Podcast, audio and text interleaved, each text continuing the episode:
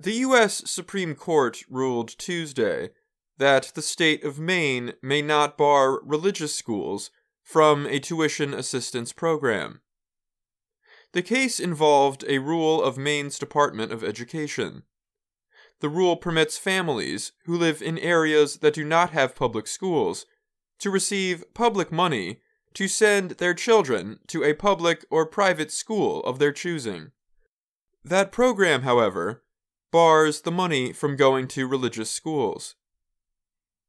Families that want to send their children to religious schools say the law violates their religious rights.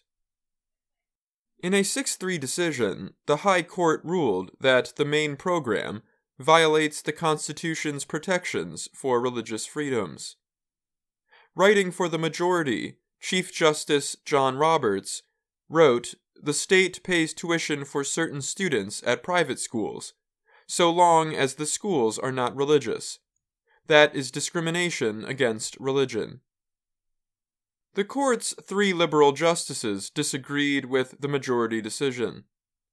This court continues to dismantle the wall of separation between church and state that the framers fought to build, Justice Sonia Sotomayor wrote. The ruling is the latest in a line of decisions from the Supreme Court that have favored religion based discrimination claims the court is separately looking at the case of a football coach who says he has a First Amendment right to pray at midfield immediately after games.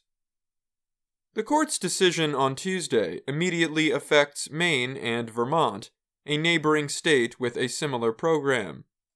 But the ruling could also fuel a renewed push for school choice programs in some of the states that have so far not directed public money to private religious education. In the main case, two families wanted to send their children to Christian schools in Bangor and Waterville. The schools, Bangor Christian School and Temple Academy, have said in court records that they do not accept gay, lesbian, or transgender students and teachers. At the time, Maine officials said that religious schools are excluded from the program because the education they provide is not equivalent to public education. The lawsuit was filed last year following a Supreme Court ruling saying that a Missouri program was wrong to deny money to a religious school for fixing a playground. That ruling opened the door for more cases aimed at changing rules about religious schools and public money. Last year, the Supreme Court ruled in a case from Montana that states do not have to permit public money to be used in private education. But they cannot keep religious schools out of such programs once created. I'm Dan Novak.